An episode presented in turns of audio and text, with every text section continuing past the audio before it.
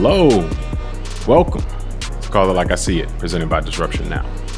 I'm James Keys, and in this episode of Call It Like I See It, we're going to react to a piece from 2021 Nobel Peace Prize recipient Maria Ressa that suggests that the level of disinformation and manipulation in today's media environment may be reaching a point where things like democratic elections and rule of law are in serious jeopardy of continuing. Hard stop. And later on, we're going to take a look at uh, common behaviors that could be considered to be sapping our spirit, you know, and just unhelpful to our day to day lives and our ability to keep trucking on. And we'll look at that and consider some of the suggestions made in, in the article as far as how we can improve on these things. Joining me today is a man who knows what it takes to rock a rhyme that's right on time. Tunde Ogunlana. Tunde, are you ready to show the folks how you handle things that get, let's say, tricky? Of course, man. All right. I don't even know how to respond to that, so I'm, I'm looking forward to a good show. now we're recording this on April 11th, 2022.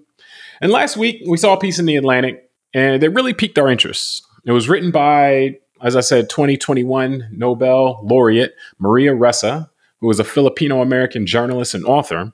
And in it, Ressa goes into great detail on how our modern media and tech environment is systematically making it difficult for things like truth and facts to prevail in the information ecosystem. And ultimately, how this could be pretty damning, as you may imagine, for our ability to continue to maintain democratic societies, to say the least.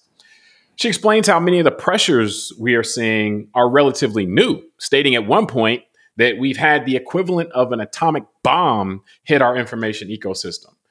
And goes into how our focus on content moderation which you know it dominates our discussions on what is happening right now may be missing the big picture on what's going on and what we need to do to address it. So tunde to get us started what did you think about the author's point about how systematized the distribution of disinformation is and how our focus on just content moderation, that is having the the the outlets to pull things down when somebody says something that is mean or whatever, kind of misses where most of this action is happening. Yeah, it's very interesting. Um, I think that's why we decided to do it for the show. Um, it's uh, out of everything we read last week, this one stood out, and um, for that point in particular, you know, yeah, because everybody usually looks at, oh, ban this person from this, you know, from Twitter or do this or do that, and you know that's a part of it. But you know, to to read someone lay out a case as to why that's actually not where most of the action happening is, yeah, it definitely. Well, and also I think what intrigued me too is uh, the author had a positive outlook in the future. Um, mm-hmm. With and I and I found that to be um, uh, or let's put it this way to me that differentiated this article uh, from a lot of others that i've saw because most of it is is all just doom and gloom and fear about what this is going to lead to you know down the road mm-hmm. which i can appreciate so it's nice when someone who's not only steeped in this information but has been a victim and a target of um, some of the kind of uh, I guess the darker side of what the internet can do when they gang up on you, type of thing. Um, and it's you know, part of people trying out there trying to fact check and try to do all that stuff too. She's actually working against it. But yeah, man. yeah, and that's what I'm saying. Like it's nice to see that someone who's been all in all these angles still say, "Hey, there's a positive light at the end of the tunnel here." And um, so that's you know, I know we'll get into all this in the conversation, but that's that's what stuck out to me as well is that there's there's a way out if we want it i guess. Yeah. Yeah if we, if we get there. yeah you know it's interesting to me uh, this reminded me like the, the her focus a lot of this is on the tech aspect of this the tech platforms uh, and the social media.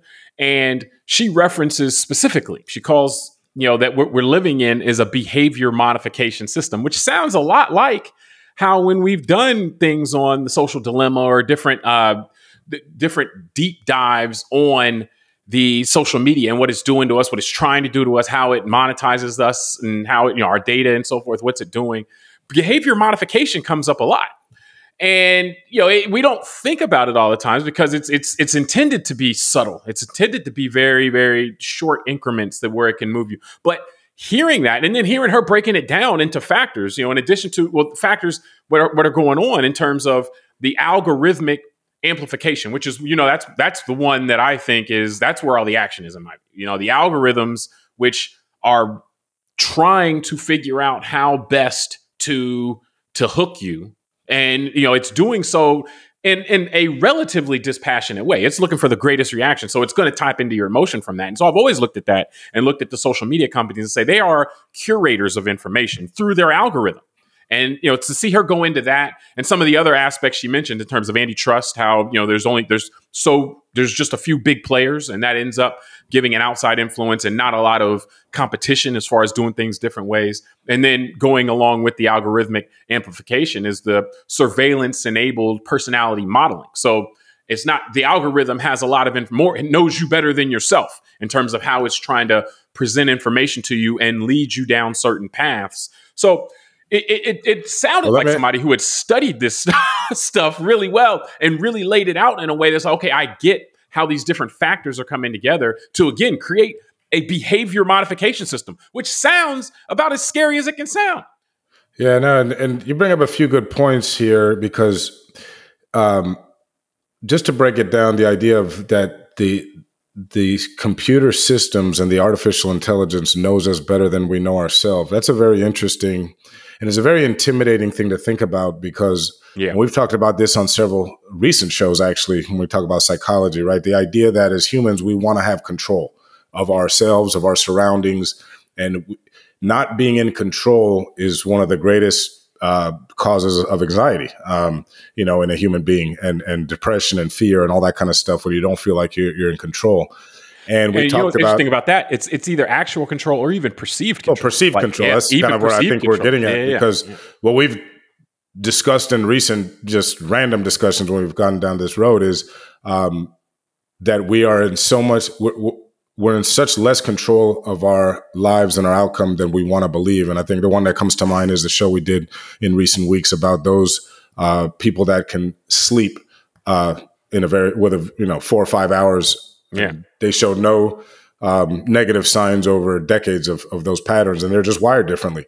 Yeah. And, um, and, and like we will be discussing here pretty soon with the righteous mind, the, yeah, the book, so, you know, so and, yeah. or even things like when we talked about the the, the way that our muscles um, uh, behave differently at different ages. I mean, there's just yeah. certain things that just that's just we can't control. So when when you're getting back to the, to, to, this topic, uh, this article, I should say, what I'm thinking of is things like the metadata and the computers at this point do know us better than we know ourselves, as much as we don't want to admit it. So I'll give you an example for me, so I don't pick on you. Um, I like to delude myself with how much screen time I have. Right? I like to think that I'm. Oh, I don't spend that much time on screens, this and that. You got to love Apple because every week my iPhone or my iPad sends me this thing that your screen time was down 30% this week. And I'm thinking, wow, that much? Maybe I was only on 20 minutes a day somehow I still was on four and a half, five hours in a day. Mm-hmm. you know what I mean? Like it's never what I would have thought it was if you were to ask me, because I'll delude myself. Yeah. And, and well, and let me let me jump in real quick because I want to add something to what you're saying. And when you because you mentioned the metadata, and so just in a nutshell, what we're talking about here as far, as far as how they know that know you better yourself is just like what you said with the screen time. The, the, the machine is tracking your activity.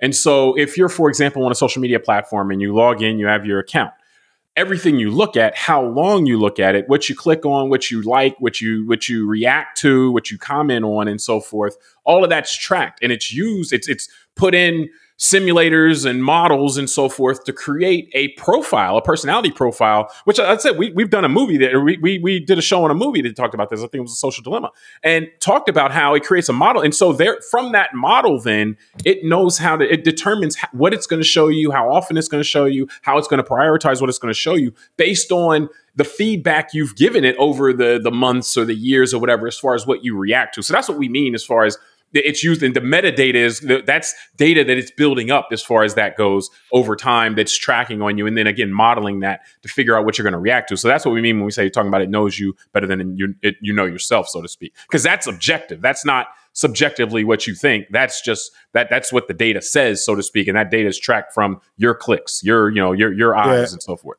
and I think, you know, we got to be clear here too. I think a lot of times when you talk like, not you personally, but when people have these kind of conversations, um, you know, there it, can come off sounding like the, that somehow the people that um, get manipulated by these algorithms and these tactics are idiots or you know, or somehow they're not that smart. And I think you know we got to caution against that because yeah, the the point is is that everybody gets manipulated by this. Yeah, stuff. it's a human thing. You know, I'm sure Yeah. you and I included in more than we want to know. And so the the point is, and the reason I say it like that is it reminds me a bit like whether tobacco or some parts of the food industry, you know, when these things are new, right?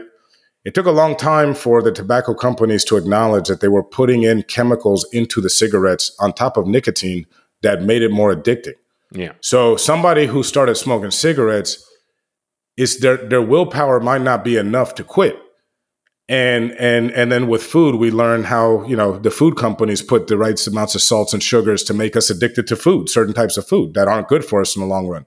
And I think that with this modern technology of the 21st century, all we're seeing is a shift from that now truly from from kind of ingesting something or inhaling it to truly getting it in your eyeballs and going to your brain. So now we're just talking about the ability for companies to manipulate not our eating behaviors or let's say smoking behavior, but actually our mental behavior. And that's what you Yeah. mean when you're saying about the incremental Behavior- changes. behavior And- modification. No, I mean Correct. it's a good example with the the cigarettes. So just let me add to that because I want to tie that back because a lot of times this stuff it kind of talks over what you mean because what you're saying there, like with the cigarettes, that was generalized research. That was like, okay, yeah, if you have this combination of chemicals, then it makes it more addictive with the nicotine or the food. That's generalized research. You're, you're doing a, a thousand people and you're seeing how it affects their cravings and so forth. But the interesting thing about with the, the the social media and the tech stuff is that that's actually that's not generalized like oh yeah people who like this uh, or part of this group generally like this also. That's like no no we know because of the things you've clicked on. The gr- part of that is the groups you're a member of but also you in particular. We know that you're going to be more susceptible to this message or that message and so forth. So it's the same thing you know it's all about you know trying to get people to buy things or with social media it's trying to get people to spend more time there and so yeah that's i'm glad you took the time to say that and to to so we can make that connection because it's really about trying to tap in and get more of whatever they want from you in this case time and attention you know and and, and use how our brains work to get there Yeah, and, and and that's what I mean. Like my iPad and my iPhone know me better than I know myself because I want to delude myself that I don't. I, mu- I must not spend that much time on it. But like you said, these systems know exactly when we check in and check out of them, what websites we're going to. So my memory can't keep up with that. So at the end of the day, these things do know us better than we know ourselves. And you know, this all reminded me of one of the shows we did a while ago, probably two years ago, and it was about um, a mother who had joined a pregnancy group on Facebook. Remember? yeah and she it was one of these groups that does this um, um, the natural births and they don't trust the hospital system you know the kind of the modern medicine way of uh, giving birth and all that. And remember how it talked about that these these type of groups they also get then the algorithm pu- push them into qanon push them into other areas. And so you have people slowly that though otherwise rember it was yeah, slowly. incremental. Yeah. incremental. It's not And right so- away. Yeah. Yeah, and so that's my point is that the this also has created an environment where a lot more people are getting exposed to things that in prior times they didn't without this technology. And so I think, you know, one of the things that the article cites is a 2018 MIT paper um, Ah. that says that lies laced with anger and hate spread faster and further than facts. And you know what that reminded me of, though? This is where you know that it is probably fixable long term, and this is about humanity. The famous quote that I've shared with you in the past uh, from Mark Twain. And his quote was, um, A lie can make it halfway around the world before the truth can get its shoes on. yeah And so my point is, Yeah, if a yeah. guy in the 1800s came up with that quote, that tells us that this kind of thing about disinformation and the people being more susceptible to kind of um, fake negative information, right, than they are to truth and facts. This isn't something new, and that other people have Yeah. noticed this in prior periods. It's just how do we deal with it when it's in your pocket, when it's when yeah it's how do, in this current you know, iteration yeah, and i'll tell you this through in, in in literally nanoseconds this information, and then it takes all this extra time to get the truth out. Well, and I'll tell you this: it, it, it actually she, she I, if you the next sentence she talks about how that, like the impact of that. Because she she says this is my 36th year as a journalist and she spent that entire time learning how to tell stories about uh, using facts and stuff in a way that makes you care. So learning how to craft what happens into something that actually makes you care. So that was a skill. But with when it's a lie and she said when up against a lie. You can't win. Because the facts are boring and the lie particularly was lies laced with anger and hate. So it, Yeah. that's automatically interesting. It doesn't have to be skillfully put together and and weaved together in a way that's so artful and everything like what a, what this uh, you know with Ressa is trying to do as far as being a journalist. It can be thrown together and and just it, it- but if it hits those certain emotional cues then it's going to, to it's going to pick up in a way that the truth really can facts really can't so yeah it was I thought that, yeah, I, I jumped on that part as well, though. Just saying, and that's we've heard things like that before, like, oh, you know, like the the the the, the, lies on the internet can spread this much x times faster than than the truth or whatever. But to see kind of an explanation with it was really interesting. So I got a question then. I mean, and, and this it naturally leads to this, and the author, you know, Ressa talks about this a little bit, but I just want to cut to the chase. You know, seeing all this, you know, are, are we do we have to, to wonder or should, do we need to consider whether free speech in our modern media environment is actually on its way to becoming a tool of oppression? And and and and what i say the reason i say that you know is that she says specifically now i quote using the, that that bad actors are using free speech in order to stifle free speech. So i mean what, what do you make of that? I mean, I think it is uh, true. Uh, I think that it's pretty obvious that um, you know there's actors out there that are using um, uh, the kind of loopholes that we have in our uh, beautiful system of the Constitution and the First Amendment. And by loopholes, what I mean is the fact that we have a First Amendment where the government cannot curtail generally speech, you know, unless it's you know causing violence or something. Um, there's people out there that willfully know they're lying. I mean, is let's not let's just put it just what it is, and the government can't tell them to stop lying. And you know that's why to me, based on just what we're talking about here, it goes back. Keep, I keep thinking about birtherism only because to me that was such a symbolic thing that it was a lie that had no proof, but that also the person or or, or those that uh, maybe wanted to derail the lie had to make a choice. Do we spend time on this, even though there's no proof of it, and then we that means we can't really prove that it's not true either, in a sense, um, or do you just keep working? And I think it's well i mean that was the thing they rejected the proof You remember Yeah. it was like oh well that's not a real Well, that's what I mean. Like, and, and like, at some point, doing? it's like, how much time do you spend on that if you're Yeah. trying to, you know, work and do your job? And then my point is, is so what I think the gets missed is even though people at the top weren't talking about this, let's say on the mainstream news networks and all that, it was simmering down in the bellies of the social media and the internet. And so, what what I'm saying is that it's a, it's just an example to me of how something that otherwise in prior kind of parts of our history, at least in our lifetime, no one would believe just someone making a blanket statement like that about a president of the United States that they weren't born in the country or something. Well, pe- But- someone would, people would believe it, but not. It wouldn't have been widespread. you Yeah, know, that's I mean, like a the whole way it- political party or something like, or more, more than half of a political party. It wouldn't have spread like that. Yeah, and so and that's why I don't want to stay on that topic, but the idea is that that's an example where maybe in another system, not in the United States, the government itself would have put a quash on that and just said, you know, you can't go saying this about the leader of this country without a solid proof. So all you internet companies, all you cable news company, all that, you guys, we're going to tell you to stop saying this, right? hmm That doesn't happen in the United States because the government can't do that. So I that's what I mean is so people you you take that example and now let's have another thousand lies since then, right? And whether it be the big lie of 2020 election, whether it be the pr- Russian propaganda that seeped into certain parts of our ecosystem domestically Yeah, in the the United States. The model, the fire hose of falsehood model. But I, that's my point is saying that because because of our freedom of speech, it's like, and that's what I'm saying. It's this dilemma because I'm going to pick on me and you. I'm not going to say who else out there. I, I believe you and I as individuals really appreciate the First Amendment and, and and literally think of it as sacred. So if me and you were leading this country, so let me just pick on us, right? And we were in power and we had people saying we weren't born here or lying like that, right? We would be faced with a tough dilemma. We would say either we got to let it go or we got to try and change this constitution. And let's just say by some magic wand, we had enough people in our party that we control the Senate, the Congress, and two thirds of state houses. And we could really do a constitutional overturn the, the First Amendment.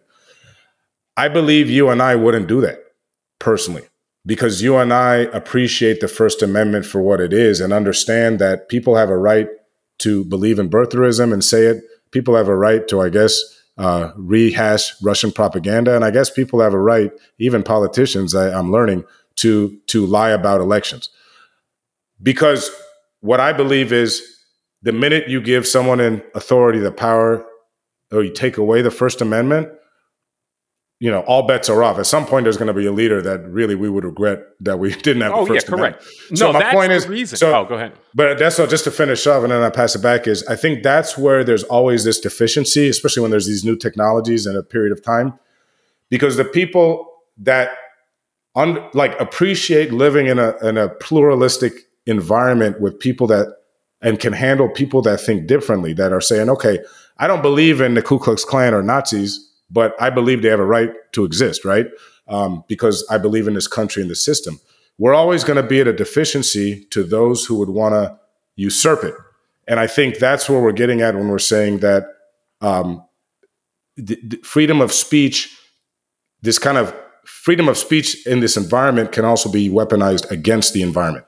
Yeah, I mean, that well, makes sense. that's. I think that is. You, you said it. It's kind of the. It's the. It's the dilemma. It's the founding Yeah. dilemma, so to speak, because you can't actually like you- you're correct in pointing out that if you try to restrict it, the people who will actually weaponize its restricting are the same people that are weaponizing its existence. Like they're whatever the system is, they're going to turn it on its head, and actually having it restricted, they could do more damage than it being something then then everybody has freedom of speech you know like you're not we're not looking at what's happening you know the the the information ecosystem in russia or china and pining for that you know like so that's we can see a real example where the government does control what can be said by anyone and so forth and that's worse so what's going to have to happen here it's not that we have to get rid of, rid of uh, freedom of speech or that we have to curtail freedom of speech in any meaningful way now, and there's there are limits. Now, this is it's not a, a loophole. It's it's this is a feature, not a bug, as far as the way that it works like this, because unpopular opinions sometimes are the right opinions. You know, if you're in 1900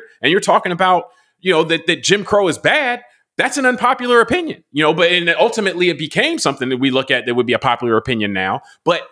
You, you cannot stifle, so to speak, people. You, people can't only say what's popular or what it's generally accepted at a given moment. But ultimately, we have to figure out better ways. And that's, I think, what is really the takeaway from this piece, uh, which, which I found it to be very insightful, was actually trying to say, okay, we're not going to get rid of te- freedom of speech. We're not going to get rid of technological innovation. So how can we make the, how can we figure, design what we're doing to give us a better chance to combat the people who want to weaponize the system against itself for their own personal gain or for their own personal grip on power? And that's what has to happen here. I've said it before in other contexts, like the people who want to to to live in a world where facts do matter just have to work harder you know like they're just gonna have to go out and be more creative and so forth because you're not going to be in a place where people aren't trying to use freedom of speech in ways that are deceptive. I mean we have like there's defamation laws. You, you can't say anything about anybody but for people who are public figures for example it's very difficult to you know the law the legal standard is very high as far as what constitutes defamation. It has to be actual malice and i hate to use you know official legal terminology, but means you got to you have to know that it's wrong, like unequivocally know it's wrong, and then keep publishing it, and that gives a lot of wiggle room, you know, because it's difficult to prove somebody absolutely knows something. So ultimately, there, there's me- going to have to be. well, let that. me let me let me just Okay. wrap it up because what I wanted to say with that is ultimately it, you're correct when you point you point to this oftentimes when you say it's the when in, new types of technology are introduced there is this period basically and that's pretty much what we're living in now is this time period where we have this new types of technology introduced and you know the immersion the ability to immerse someone in to a behavior modification system and so now we have to figure out ways figure out what's happening and then figure out ways to not everyone needs to get roped into that basically. Figure out ways to pull more people out and expose them to factual information and so forth in ways that can also be compelling or at least that they recognize is important to them.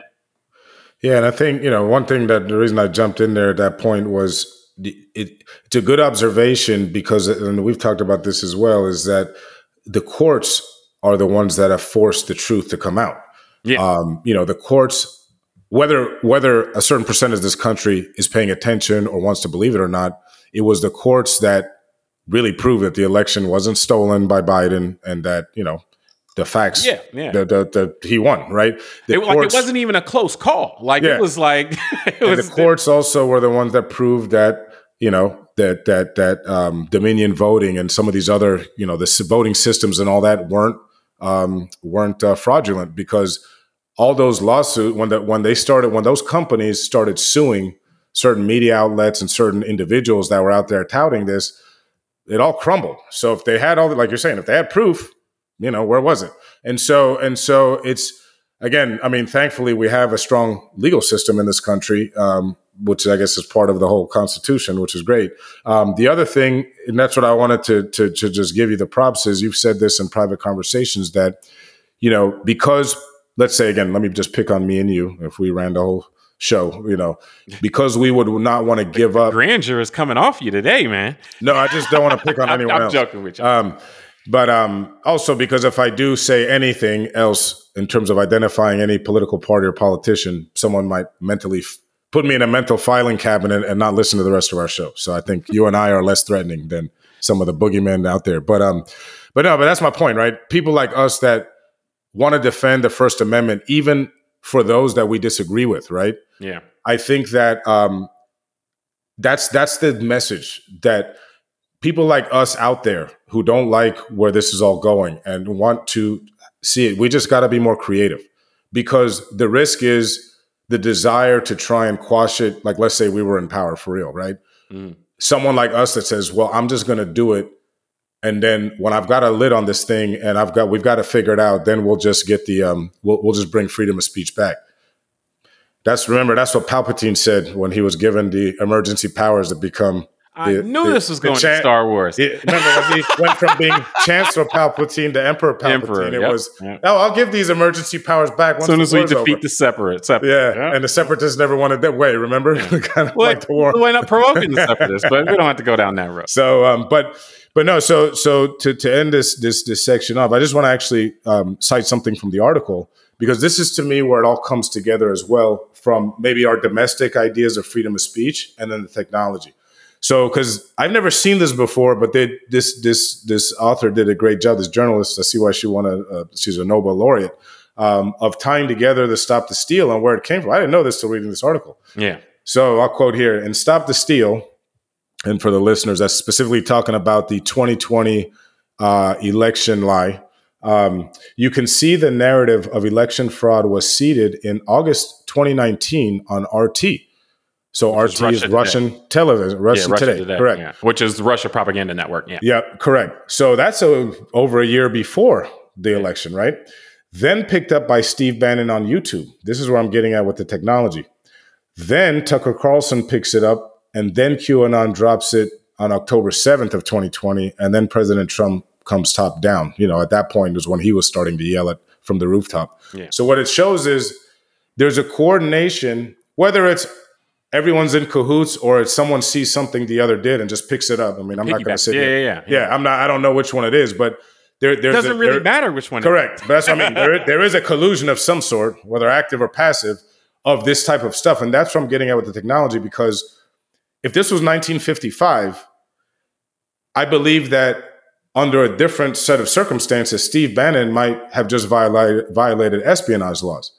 Because if, if the Russians had some dude in Washington D.C. in 1955 and he drew a you know something with a piece of chalk on a mailbox and dropped a, a, a, an envelope, and the FBI had you know camera on it, and they saw Steve Bannon pick up the envelope, and then he went and typed something in his newspaper, and the next day they found out it's the same thing that the Russians told Yeah. him to write. Yeah, yeah. That would have been espionage. That would have been he would have been a traitor. Yeah. And so this is where it's because now, number one, the government can't stop Steve Bannon from being on YouTube because that's freedom of speech, right? And then we don't know, honestly, like I said, did did Steve Bannon get a call from the Russians? They say, hey man, you know, why don't you put this out on the thing? Or did he just naturally see it on RT and decide, hey, I'm gonna I'm gonna gum up the works because I feel like it and, and do this? And that's where again it takes investigation, it takes time. And by the time that we've learned with the Mueller report and now with this January 6th investigation, by the time these investigations play out two, three years later, it's too late. Yeah. Like the the And that's The- part of the game plan. no, exactly. And that's my that goes back to the Mark Twain quote that the lie already made it not only halfway around the world, it made it around the world eight, nine times. Before yeah, and the truth then there's people, up. There's 30% yeah. of people who just buy into it. It's Correct. done. Like it, so the investigation is too late and it's not going to come up with anything that get, will get these people who have staked this as their position off of it. And, yeah. and just one point that I want to make before we move off of this is, because we've seen this, is that the government does not tell YouTube that they have to take this down, but private companies like YouTube or Facebook can moderate their own content. They can al- say who's allowed to put what on their platforms. It's just it can't come as a directive from the government. So we do see that commonly as far as what the terms of service, so to speak. Now it may be enforced sporadically or whatever, but again, that's not that's not the government. There's no due process in Facebook. You know, there's no due process with YouTube. It's like they, they, they're private companies. You can always just start your own, you know, distribution hub if you want to do that. So, but it's not the government that it comes from, and so it's still consistent with the First Amendment and so forth because that that's a restriction on what the government can do. Um, but you know, what's, you, you know up- what's sad about that? I just want to touch on what you just said. It's interesting because I never thought of it till you said it this way. So I'm thinking as you're talking, well, why wouldn't then YouTube say let's not show Steve Bannon's uh, thing because you know it's not factual, and that's the reason why they wouldn't do it is because they would lose market share. I mean, it's another proof well, yeah, that because they're in the attention business. Human, yeah, human beings that. want bullshit. You know what I mean? Like that. Well, some do, some do. They want to be well enough. Let's put it this way. Yeah, enough. yeah. yeah like, and so yeah, and unless uh, it has to be really bad for them to take stuff off because they want everybody's attention, and people yeah. who believe that, and people who they they'll put somebody saying the opposite on you know on their platform too. And so generally speaking, and ultimately we would want them to be generally neutral as far as this, but when people are out there spreading absolute falsehoods or falsehoods that were seeded in Russian t- Russia today, you know, like propaganda networks, you would hope that there'd be something with that. Uh, I mean, at least again from the private company, not from the government, um, because yeah, absolutely, you wouldn't want it from the government in any form. Uh, but in, in, light of this, you, you bring up the stop the steal, which I noted that as well, as far as because she talked about how she saw the same kind of spread pattern with things attacking her. Like it, it there's a yeah. there's a way that it, it'll happen um, for when it comes from different ideologies, so to speak, or certain ideologies as far as how they'll attack someone trying to get information out there or undermine a democratic institution or whatever. Because remember, and we know this from the bipartisan Senate report from years ago, that Russia's goal ultimately is just to sow discord here, to undermine people's faith in our system. And Stop the Steal was a, an incredible, you know, that being the case, that ha- that plan they hashed in 2019 and got picked up was a great job because it did both of those things you know that, that that their stated goals are. Yeah, and I think that's that's you know the big thing I got actually out of reading this article and kind of um, just preparing for the day was actually reminded that there's a profession out there that is actually supposed to deal with this called journalism, right? Yeah, and I think that's where the like we've mentioned a couple times already the technology explosion. Um, I mean, I think this will probably begin to get fixed over the next generation or so, but um, you know, going back to what I said, the example I gave of the information starting on RT, Russia Today, leading to then Steve Bannon picking it up and, and showing it on a show on YouTube, and then it hitting Tucker Carlson, right? Yeah. That's a direct line from Russian propaganda all the way to a, an American news outlet. Um, like, what is that? The most popular Fo- nightly news yeah, show? Fo- Fox News is a legitimate news outlet, the mainstream news outlet in the United States. So the um, the um, my point is is that the middleman being Bannon, right? Yeah, YouTube is not a news or it's not anything, right? It's just a platform. So my point is is that before all this technology, journalists were the ones guarding the information in a sense, right? Well, no, it was. And, Remember, Ressa says in her piece in the Atlantic that she points to what happened the reason why this happened is when journalists lost the gate their gatekeeping powers on yeah. what information really made it out into the public sphere and what information was resigned to just being whispered around at the back of bars or whatever yeah and that's what i'm saying like there may have been because i don't know if a journalist at fox news would have picked up something from russia today themselves and just blatantly said it because you know they've got an editorial room they've got they've got certain checks and balances but when it's put on youtube and made to appear legitimate, then it's not like I'm just picking this up from the well, Russians. Here, here's right? what it is, man. So, it's behavior modification. And so, no, they wouldn't have picked something up off of Rus- Russian propaganda directly in 2012 or t- 2006, but they might now because now these barriers are down even more, you know. And so, what's happened basically is it's a race to the bottom. Who can capture and retain the most attention? And so Fox News now, we saw this with the coverage of the election. They're competing against people that are say even crazier stuff than they will. And so yeah. when Fox News initially tried to, to, to, to poo poo the idea that the election was stolen after the election, they had to reverse course because they were losing viewers by the yeah. tens or hundreds of thousands. And so it, it, it creates this situation now where no, they may not have done it before, but their behavior's even been modified because of everything that's happening. And so, you know, ultimately, I think we can we can move on from there. Like we we, we hit the point pretty hard, but we we're going to have to, as you kind of said, as our society matures with this newer forms of technology, there's going to have to be some other way to figure out how gatekeeping or trust gatekeeping can happen or trust can be built where people can rely that information that they have or that they're being given from source sources they trust people at least who require that information be truthful for them to really want to run with it you know because and then I'll leave it with this quote, you know, from from Ressa: with, "Without facts, you can't have truth. Without truth, you can't have trust. And without these, you have no shared space. And democracy is a dream." So that, that's what's at stake, basically. And that's from somebody, like I said, who thinks that, or like you said, somebody who thinks we can get get the, the toothpaste back in the tube, or at least figure out a new tube for the toothpaste to go into. Hey, look, once this whole metaverse thing really is good and it looks really good, then I'm fine. I can just live in a fan. I'll live in a fantasy the rest of my life. I'll just put that little the VR thing on my head and I'll be gone. We're running from reality. Maybe I'll be. Maybe I'll be. No, I won't be the president. I'll be like the leader of the world. How about that? Uh, your world. My, You'll be a leader yeah, in your, in your own world, fantasy land. Yeah. So, but we can jump from there. Uh, I, we, I don't want to spend too much time on this, but we saw there was just a you know interesting uh, article. I think it was in Prevention, and they talked about they, they listed seven unhealthy habits and these are things that people do behaviors that are common and so forth. And they just list them out. It's kind of fun you know like i look i sent it to you like oh, i'm sure you and i do some or, or a couple one or some of these things or used to and how we got through it. So i wanted to ask you which of these are you a, a, a, a guilty you know a, which of these are you guilty of man? Which one do you have the hardest time with or did you? And you now you now you, you you're doing better. How much time we got? Um,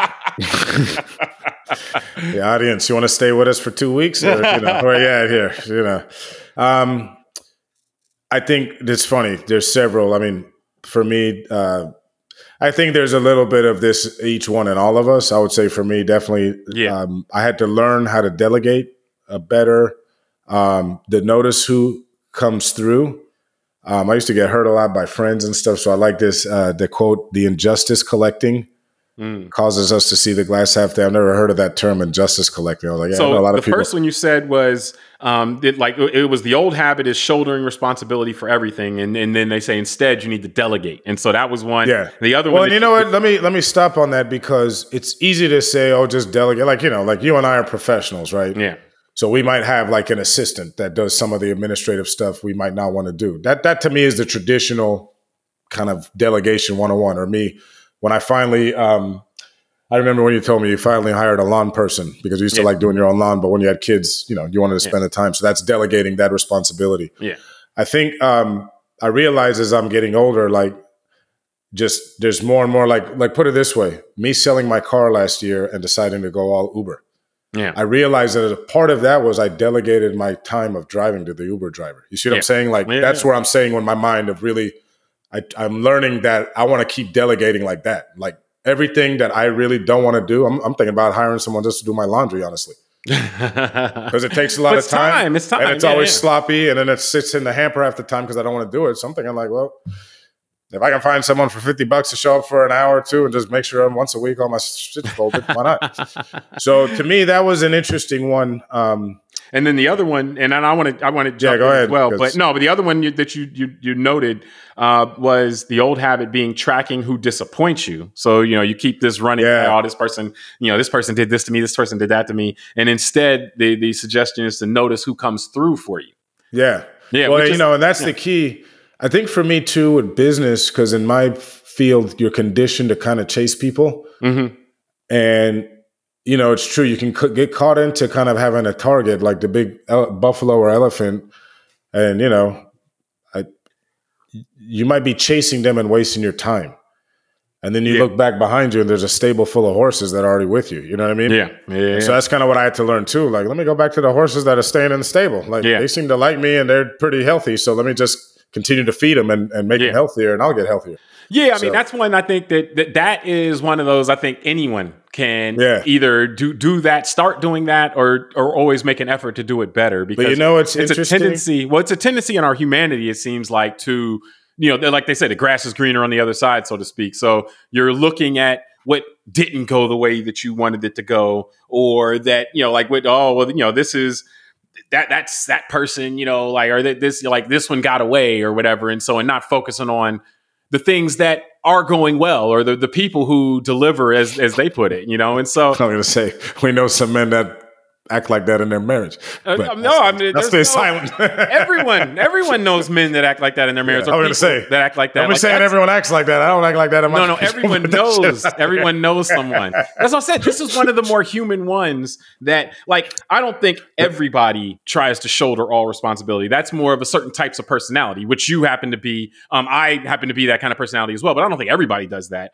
But this Well- one, another one. Well, let me let me let me jump in because another one that I wanted to mention that I do think is pretty th- this is one of those that, that touches almost everyone, if not everyone. Even if you've gotten a handle on it, you can always do better. Is comparing yourself to people around you is the, the old habit. The new habit Yeah. being thinking about what makes you special. And this is oh, this is another one of those things where we're we we do measure ourselves against what's around us or what we see and so forth. Um, this is one of the, th- the the things that make social media very popular. Is that people are on there checking on other, checking what other people are doing. You know, Yeah. and so like it's while, while people don't necessarily admit that's why they're there, you know, that's a lot of it.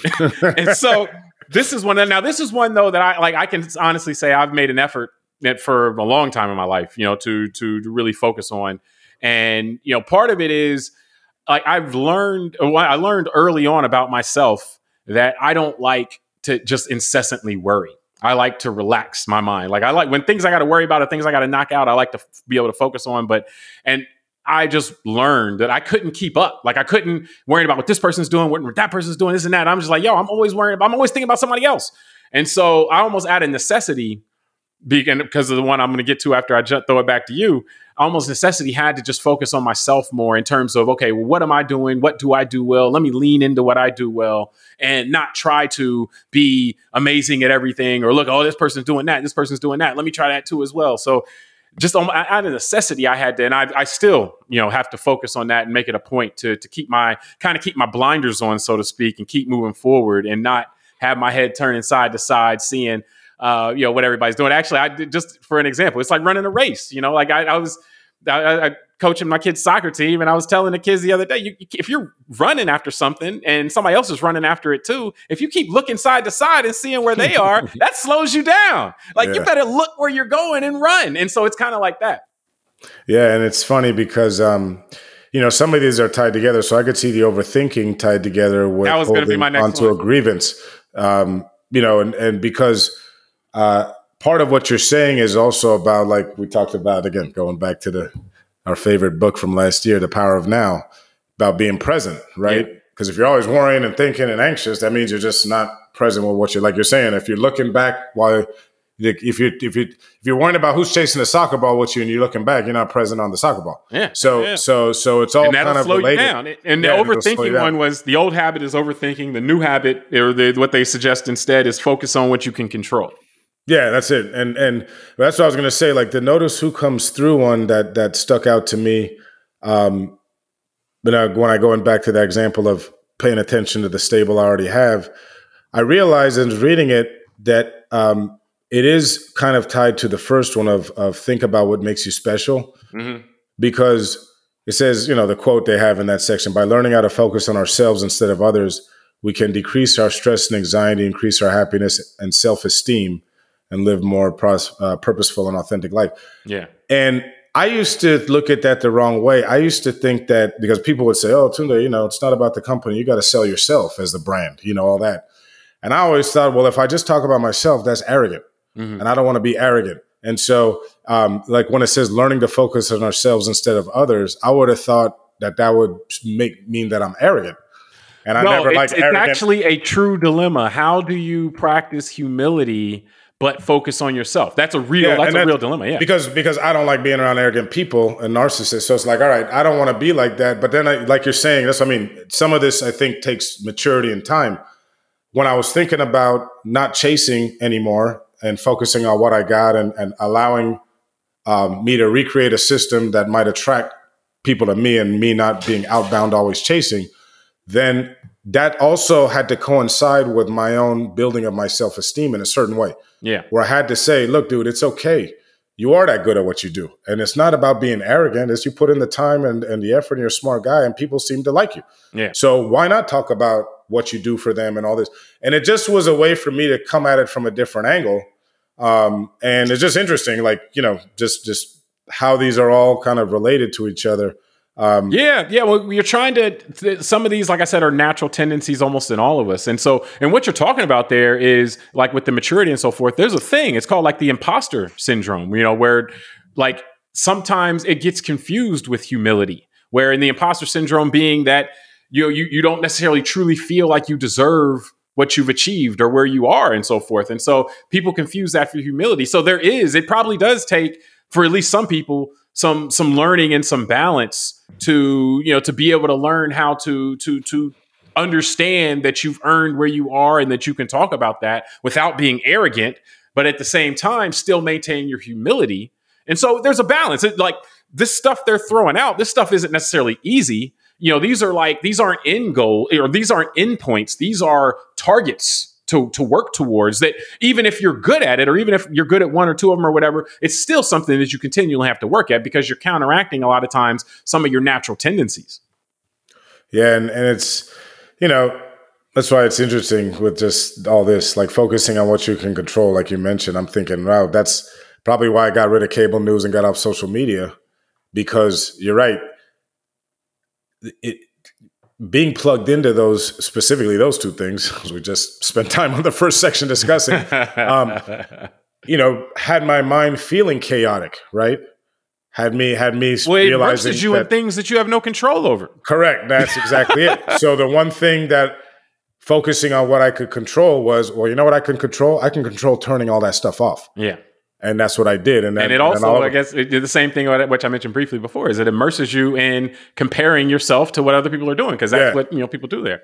And so, but the one that um before I know we got to wrap it up um that stuck out to me a lot was actually um it was the the old habit they say was shopping for happiness. Mm. So they say instead revel in non-material joys and experiences. Yeah, that's a good one. And you know, since this um just the last two years of this kind of post the pandemic shutdown and us being at home more and all that, it, that's that one stuck out to me a lot because remember when the the shutdown first happened when we were all like really shut down yeah. back in like March April of 2020 and I would see these articles after a few weeks coming out about how children were having such a good time at home with their parents. Yeah. And you know, did we were all paused from the rat race. Kids weren't being chauffeured around to all these different stressful activities and stuff. And and I, again, that's like anyone with kids, you know, the non-material joy is just having your five-year-old just jump on your lap and and, and hang out, you know? Yeah. And and I think when I that's what got me thinking about um, that when I read this. this well, yeah, part. yeah. Well, it it, it's it because almost, it's like that doesn't take anything, right? It's just non-material, but it's just so joyful, just being with your family. Well, it takes presence, though. That's the thing, and yeah. so that like it was almost forced presence at that moment. But that's something again. That's a target that you can set for is you know that's something that you can appreciate is is your loved ones and and being with them and enjoying engaging in things with them. And I mean, for me, with that one, the the the thing I always like to keep in mind is that one, nothing is promised, and two, you know, the things that are happening now, you know, there'll be other things, hopefully, you know, Lord willing, in the future, but you got to experience these things now because once they're gone, you know that that phase yeah. is gone, so to speak. Like I joke with my wife sometimes, and it's like you know certain things that our kids used to say, like the way the cute little way they said it when they couldn't talk that well. And I'm like, yo, we'll never hear that again. Like we used to hear yeah. it, like smile, like oh that was so cute. Like we'll never hear that again. And so you you want to you know take time to enjoy that stuff, and obviously you know with Amazon has made a, a, a huge business you know based on people wanting to, to get get joy shopping shopping from happiness. You can do it from home, do it on your phone, whatever. And so, and that's there's nothing wrong with that. I mean, that, that's it's a consumer society. I'm not here to, to rail against that, but there is more, you know, and there's yeah. there's more that you can get, and there's more that you can cultivate, you know, from that. And so, yeah, that's a good reminder. Again, a good that's target to keep. So it made me but, think of things that I've done in my life too, like whether it's you know experiences, right, boating, golf traveling, you think about it, yeah, it might be material to pay for your golf round or your clubs, but when you're out there hitting the balls, that's kind of a non yeah, material. That's and then you're out there with your friends you know? or you exactly. know enjoying people's company and so forth. Yeah. So that, yeah. that's a that's I think is a good one that a lot of us often forget. Right. Yeah. That it's just you know sometimes you need to take the you time and and just like I joke sometimes about playing PlayStation. Just take the time and do nothing, and yeah. and, and that can be that can be enjoyable. So yeah, hell no. So I mean, we can wrap up from there, but we appreciate everybody for joining us on this episode of Call It Like I See It. You can get us wherever you get your podcasts. Subscribe to the podcast, rate it, review us, tell us what you think, share share it with a friend. And until next time, I'm James Keys. I'm Tunde Ogunlana. All right, and we'll talk to you next time.